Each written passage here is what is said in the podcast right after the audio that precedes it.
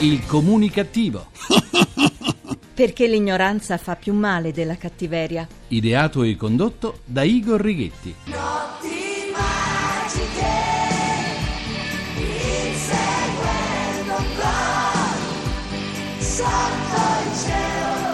Buona comunicazione Italia comunicativa dal vostro comunicativo di fiducia Igor Righetti. Bentornati alla nostra terapia radiofonica del gruppo Fuori dal Coro numero 2116 col 116, undicesimo anno di programmazione. Cominciamo la terapia di oggi, la storia dei guardiani delle greggi, i famosi cani pastori maremmani abruzzesi è nota in tutto il mondo. La difesa del gregge a cui sono assegnati è il fine della loro missione vitale e sulla loro forza, sul loro coraggio sono stati scritti tanti racconti che finiscono sempre con la loro vittoria contro nemici anche più forti come i mitici lupi. E tanto questi cani sono famosi e apprezzati per il loro coraggio che molti esemplari sono stati chiesti in paesi lontani come l'Australia e la Nuova Zelanda. È buon senso comune quindi evitare di avvicinarsi troppo a un gregge tutelato da uno o più di questi cani. Loro sono lì per lavoro. Di più, la loro missione è proteggere il gregge dagli intrusi. Ma qualcuno nella campagna di Rosignano in provincia di Livorno non lo ha fatto. Eh no, si è avvicinato alle pecore che in quel momento erano custodite da una coppia Uzzi e Tuta, a loro volta nati in mezzo al gregge e, come dice il proprietario, hanno puppato dalle loro mammelle. Qualcuno, dicevo, si è avvicinato al gregge e ha beccato un morso, morso da difesa, secondo la legge della natura. Ma oggi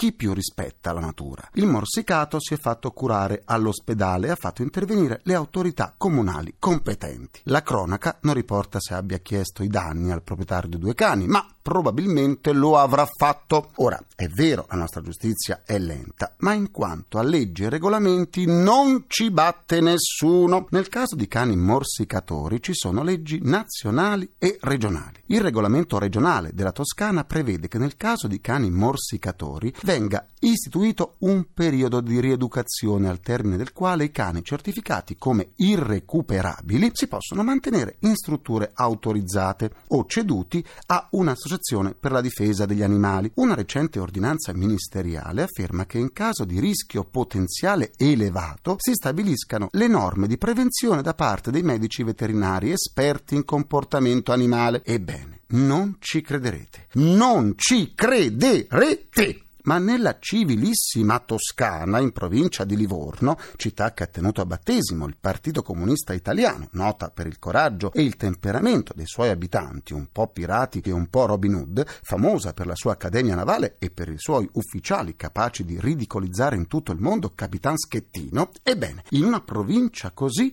non si è trovato niente di meglio, non si è trovato niente di meglio da fare che condannare a morte i due cani guardiani del loro gregge. Ma rifaccia il piacere! Ma rifaccia il piacere! Eh già, ma mi faccia il piacere. Così, di punto in bianco, senza nessuna richiesta agli animalisti per una possibilità di ricovero, di salvezza, senza il previsto percorso di rieducazione, senza che nessun veterinario comportamentalista li avesse visitati, senza il previsto consulto, in questi casi da parte di tre medici veterinari, l'ordinanza di morte è stata firmata da Alessandro Franchi e da Daniele Donati, ovvero sindaco e vice sindaco del comune di Rosignano Marittimo, ai quali dedico il nostro Vergogna.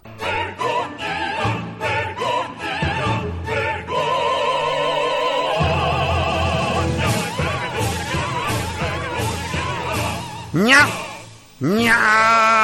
Oh, adesso stiamo tutti molto meglio. Eh? La morte è arrivata per Uzi. Una iniezione ha messo fine alla sua vita dedicata al gregge di cui era custode. La sua compagna, Tuta, è introvabile. Avrà chiesto asilo politico in qualche comune più ospitale di quello in cui era nata, ovvero Rosignano Marittimo. Ma il verdetto di morte è stato firmato anche per lei, in barba a leggi e regolamenti. I miei complimenti al sindaco Franchi e al vice sindaco Donati. Il caso comunque è aperto grazie alla sensibilità degli abitanti e della redazione locale del quotidiano La Nazione che ha fatto arrivare a Michela Vittoria Brambilla, presidente della Lega Difesa Animali e Ambiente, l'eco di quanto accade a Rosignano. In attesa che vengano espletati sulla vicenda tutti gli accertamenti di legge, è cominciato intanto il rimpallo della responsabilità tra gli amministratori comunali, la ASL e il proprietario del gregge e dei due cani. Rimpallo di responsabilità che avviene sempre quando notizie del genere trovano eco nazionale portando alla luce episodi così gravi, disumani e non rispettosi delle leggi. Il proprietario del gregge, tra l'altro, avrebbe fatto affermazioni molto gravi su alcune intimidazioni che avrebbe ricevuto. Insomma, il caso è aperto e gli sviluppi si attendono clamorosi. Peccato che Uzi non c'è più, ma di sicuro la sua compagna, dal suo rifugio segreto, saprà come informarlo sugli eventi, magari con la trasmissione del pensiero. Chissà. Chi si è arrogato il diritto di sopprimere il povero Uzi deve ora pagarne le conseguenze. Al comunicativo seguiremo questa vicenda come facciamo sempre in questi casi e vi terremo aggiornati sui suoi sviluppi, perché la morte di Uzi non sia stata vana. E son parole sante, e son parole sante.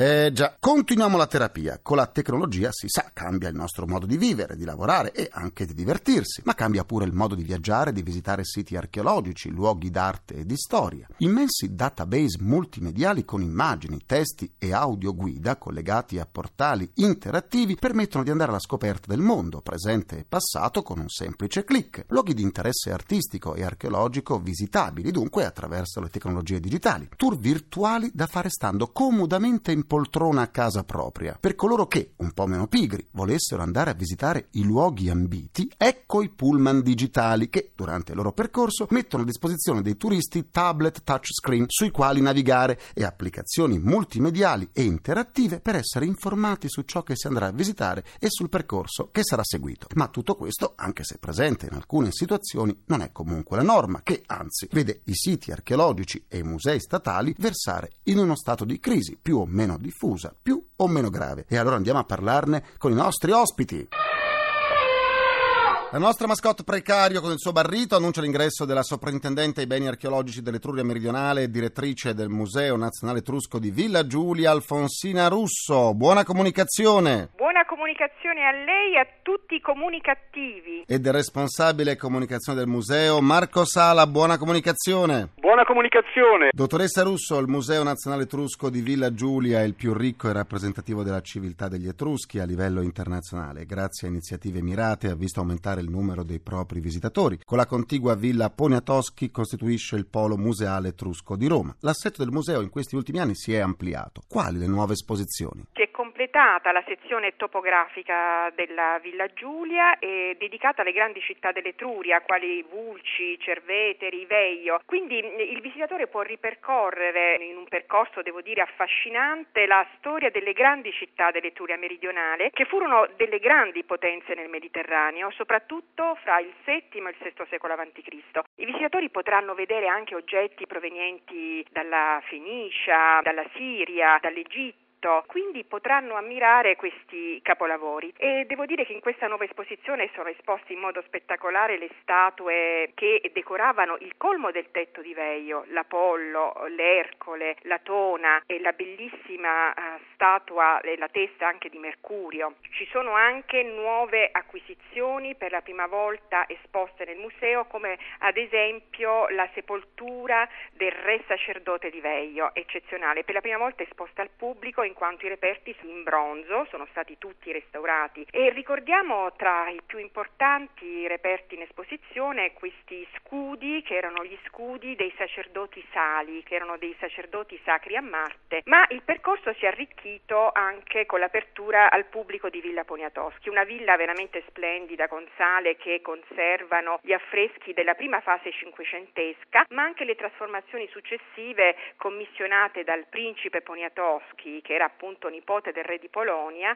al Valadier. Per i musei nazionali sono tempi difficili. È possibile arrivare a un autosostentamento delle strutture museali? Per poter arrivare ad un autosostentamento che eh, credo neanche il museo più visitato al mondo, quale il Louvre, raggiunge, il percorso è molto complesso. Bisogna lavorare sul territorio, aprirsi al territorio. Il museo deve diventare un polo di riferimento per eh, intanto le comunità che abitano nel territorio, quindi non più una torre d'avorio, ma uno scrigno aperto a tutti in cui ci si ritrova per dibattiti, conferenze, mostre, eventi particolari. E poi, ad esempio, qui a Villa Giulia ci siamo aperti anche a Facebook e presto anche a Twitter. Marco Sala, tu sei responsabile comunicazione del Museo Nazionale Etrusco di Villa Giulia. Quanto è importante la comunicazione per un museo? Moltissimo, direi che è fondamentale. Eh, Senza la comunicazione il museo risulterebbe, secondo me, incomprensibile alla maggior parte delle persone. Chi si occupa di comunicazione deve sapere spiegare a chiunque ciò che un determinato museo rappresenta, ma lo deve fare con un linguaggio semplice e chiaro che arrivi a tutti. Secondo me il visitatore deve sentirsi subito a proprio agio nel luogo che ha deciso di visitare, sia che lo faccia per una semplice curiosità, sia che lo faccia per arricchire le proprie conoscenze. Sta a noi avere la capacità, secondo me, di stimolarlo cercando di orientarlo tra le mille proposte che il panorama culturale vi offre ogni giorno, dando dei servizi adeguati, anche di ristoro, proponendo agevolazioni per le visite e secondo me tenendo anche costantemente aggiornati i siti web con tutte le informazioni e tutte le novità. Senza dimenticare i social network. Grazie a Marco Sala ed Alfonsina Russo e buona comunicazione! Buona comunicazione a tutti i comunicativi. Buona comunicazione a tutti. Do la buona comunicazione al direttore dei Musei Vaticani Antonio Paolucci. Buona comunicazione. I Musei Vaticani hanno raggiunto lo scorso anno i 5 milioni di visitatori, un numero che li colloca subito dopo il Louvre di Parigi. A che cosa si deve tale successo? Sono da sempre un attrattore formidabile. Tempi c'è stata un'accelerazione cospicua. È chiaro che chi viene a Roma due cose vuole vedere, una è il Colosseo, l'altra è la Cappella Sistina che sta dentro il percorso dei Musei Vaticani. E ormai non c'è più neanche una bassa e alta stagione, è sempre un flusso ininterrotto di gente che viene qui. Professor Paolucci, lei è stato soprintendente per il Polo Museale Fiorentino e ministro per i beni culturali. Che cos'è che frena il rilancio dei musei italiani? I musei italiani sono l'Italia stessa. Quello che ci fa davvero unici ed invidiati nel mondo, il fatto che da noi il museo sta dappertutto, esce dai suoi confini, si moltiplica in ogni piega del territorio, occupa ogni strada dei nostri centri storici. Quello che succede da noi non succede in nessun'altra parte del mondo. Gli imbecilli dicono che l'Italia possiede chi dice il 50, chi il 60% del patrimonio, è una stupidaggine, non lo sa nessuno. Chi mai ha fatto i confronti fra la quantità dei beni artistici italiani e quelli della Cina o della Russia o via dicendo. Quello invece che è sicuramente vero perché è scientificamente dimostrabile è che da noi il museo si moltiplica dappertutto, si dilata nel territorio e nelle città, questo è straordinario. La cultura finanziata col denaro pubblico produce l'incuria del patrimonio? Cultura è finanziata in parte col denaro pubblico, in parte col denaro privato. L'Italia è singolare anche in questo. Il nostro è il paese del museo diffuso, ma è anche il paese dell'economia diffusa. Io che ho fatto il soprintendente in mezza Italia posso dirlo. Esiste per fortuna un- una provvidenziale ricaduta di attenzioni al patrimonio locale da parte di piccoli o meno piccoli imprenditori locali. Voglio dire che il calzaturiero o il mobiliere di Asolo nel eh, Trevigiano o di Macerata nelle Marche non penserebbe mai neanche lontanamente di mandare i suoi soldi a Roma perché pensa che a Roma li ruberebbero e comunque non arriverebbero a destino. Ma è pronto a firmare un assegno e a finanziare il restauro del Lorenzo Lotto del, o del Crivelli che sta nella parrocchia della sua città perché la sente sua, non gliene frega niente del resto. Noi italiani non abbiamo il senso dello Stato, non abbiamo purtroppo neanche il senso della nazione, a differenza dei francesi, ma abbiamo fortissimo il senso della piazza e del campanile. Questo chi fa il soprintendente se ne accorge governando con gli strumenti della tutela il territorio. Grazie al direttore dei Musei Vaticani Antonio Paolucci e buona comunicazione! Buona comunicazione.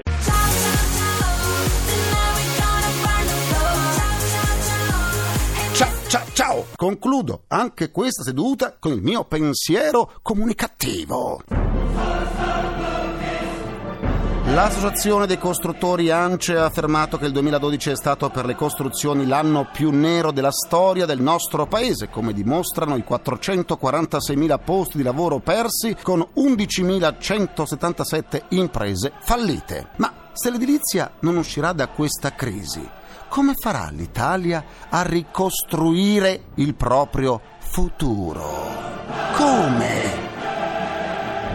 Eh già, ringrazio i miei implacabili complici Vittorio Lapio Altrighetti Carpagliaio, ringraziamento a Francesco Arcuri. Alla console, alla console. Alla console tra gli immancabili. Folletti! Folletti! Folletti costruttori c'è Carlo Silveri. La terapia radiofonica quotidiana del comunicativo tornerà lunedì, sempre alle 14.44 minuti primi secondi. A nessuno. Buona comunicazione e buon weekend dal vostro Porto Restano di Comunicattiveria. Igor Righetti. Grazie, Lina GR1. A lunedì. Il comunicativo. Perché l'ignoranza fa più male della cattiveria. Ideato e condotto da Igor Righetti.